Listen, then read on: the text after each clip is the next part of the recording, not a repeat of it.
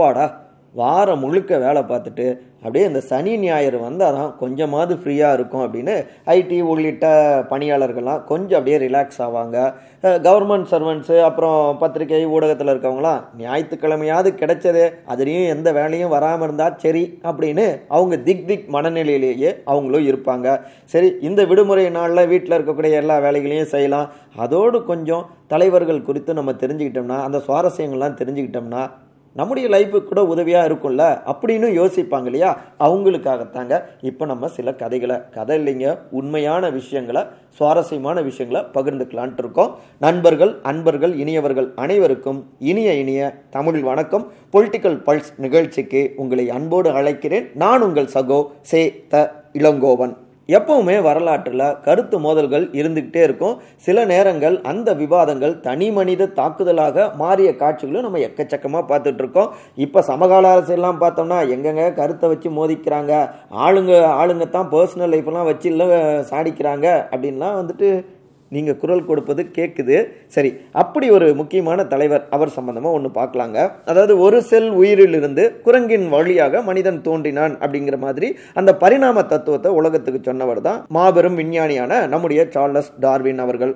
அவரையும் அவருடைய தத்துவத்தையும் கேலி செய்ய விரும்பின ஒருத்தர் டார்வின் கிட்ட வந்துட்டு ஏங்க குரங்குலேருந்து தான் மனுஷன் உருவாகி இருக்கணும் அப்படிங்கிற முடிவுக்கு நீங்கள் உங்களுடைய தோற்றத்தை வச்சு தான் முடிவு எடுத்திருக்க வேண்டும். அப்படி தான் நான் நினைக்கிறேன். என்னங்க? நான் நினச்சது நினைச்சது சரிதானே அப்படின்னு ஒரு நக்கல் தொனியில் கேட்டிருக்காரு. அதாவது அவரை உருவ கேலி செய்கிறாரு டார்வின் எவ்வளோ பேரை பார்த்துருப்பாரு? ரொம்ப கேஷுவலாக கூலாக கொஞ்சம் கூட கோபப்படாமல் அமைதியாக சொல்கிறாரு ரொம்ப சரியாகவே சொன்னீங்க நண்பரே. நான் கண்டுபிடித்த தத்துவத்துக்கு நானே எடுத்துக்காட்டாக இருக்கேன். அதில் எனக்கு எக்கச்சக்கமான சந்தோஷம் அப்படின்னு சொன்னார். பாருங்கள் அடிக்காமலே கேலி கிண்டல் செஞ்சவரை எப்படி அடிச்சிருக்காரு? வலிக்காமலே அடிக்கிறதுங்கிறது இதுதானோ? அதாவது நானாவது உருப்படியாக ஏதாவது பண்ண நீ ஒன்றுமே பண்ணாமல் வாய் தான் பேசிகிட்டு இருக்க அப்படிங்கிறது தான் இந்த சம்பவத்தின் மூலமாக அவர் தெரிவிக்கிறாரு. பாருங்க எப்படிலாம் அப்போ பதில் கொடுத்துருக்காங்க. ஆனால் இன்னைக்கு பார்த்தீங்கன்னா சமகாலத்தில் சில விவகாரத்தை ஒட்டி எப்படி விவாதிச்சுக்கிறாங்க? தலையை வெட்டுவேன் சீப்பு வாங்கி கொடுங்க இப்படி என்னென்னமோ சொல்லிட்டு இருக்காங்க. சரி சமகாலத்தில் ஒரு முக்கியமான விஷயம். பெயர் மாற்றம் சம்பந்தமாகலாம் பெரிய விவாதம் ஓடிட்டு இருக்கு இல்லையா? ஸோ அதை ஒட்டி நம்ம கடந்த கால விஷயத்த ஒன்று அசை போடுவாங்க.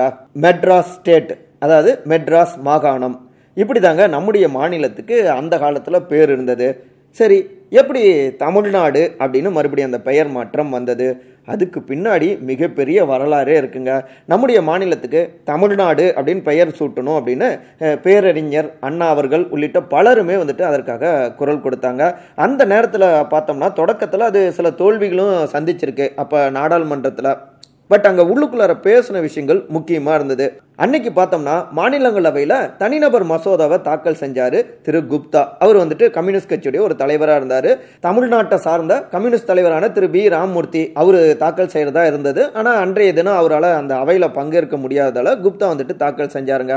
அதாவது தமிழ்நாடு காங்கிரஸ் கமிட்டிங்கிற பெயர் வைத்த காங்கிரஸ் தமிழ்நாடு அப்படின்னு மாநிலத்துக்கு பெயர் சுட்ட ஏன் மறுக்குது அப்படின்னு கேள்வியை எழுப்பினார்.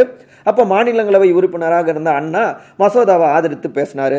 அதாவது ஐநூறு ஆண்டுகளுக்கு முன்பு வரைக்கும் ஒன்றுபட்ட தமிழ்நாடுன்னு ஒன்று இருந்ததே கிடையாது. சேரநாடு சோழ நாடு பாண்டிய நாடுன்னு தானே இருந்தது அப்படின்னு காங்கிரஸ் உறுப்பினர் உடனே ட்விஸ்ட்டு அதாவது நான் கேள்வி வச்சிட்டேன் அப்படின்னு வைக்கிறாரு. அந்த கேள்விக்கு தான் பரிபாடல் பதிற்று பத்து மணிமேகலை சிலப்பதிகாரம் உள்ளிட்ட இலக்கியங்கள்லாம் எடுத்து சொல்லி அதிலெல்லாம் வந்துட்டு தமிழ்நாடுன்னு இடம் பிடிச்சிருக்கு அப்படின்னு அந்த சான்றுகள்லாம் எடுத்து சொல்கிறாரு அண்ணா கம்பரும் சேக்கிழாரும் தமிழ்நாடுங்கிற பதத்தை பயன்படுத்தியிருக்காங்க. உங்களுக்கு என்னங்க? அப்படிங்கிற ரீதியில் கேட்டிருக்காருங்க.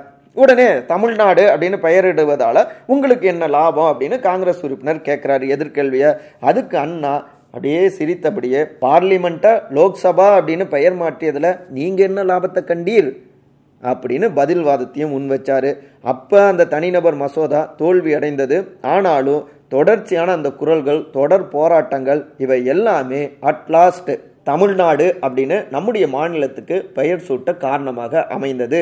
ஆயிரத்தி தொள்ளாயிரத்தி அறுபத்தி ஏழாம் ஆண்டு தமிழ்நாட்டில் திமுக ஆட்சி பொறுப்புக்கு வந்தாங்க. வந்த உடனே இந்த பெயர் மாற்றத்தையும் கொண்டு வந்தாங்க.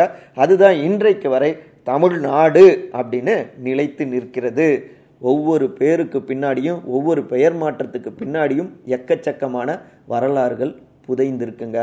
வரலாற்றை தெரிஞ்சுப்போம் அது உண்மையான அறிஞ்சிப்போம் அடுத்த தலைமுறை ஒரு சூப்பரான வரலாறு படைக்க நல்ல வழியில் நாமளும் வழிகாட்டுவோம். இந்த வாரம் மெசேஜ் ஓகே தானேங்க? மெசேஜ் எல்லாம் இல்லை தெரிஞ்ச விஷயத்த பகிர்ந்துக்கிறேன். நல்லா இருந்தால் தொடர்ந்து ஊக்கப்படுத்துங்க. இல்லைன்னா உங்களுக்கு தெரிஞ்ச கதைகளையும் சுவாரஸ்யங்களையும் தவறாமல் வந்துட்டு நம்முடைய கருத்துறையிலையும் வந்துட்டு கமெண்ட் பகுதியிலையும் வந்துட்டு பதிவு செய்யுங்க. மண்டே சந்திப்போமா?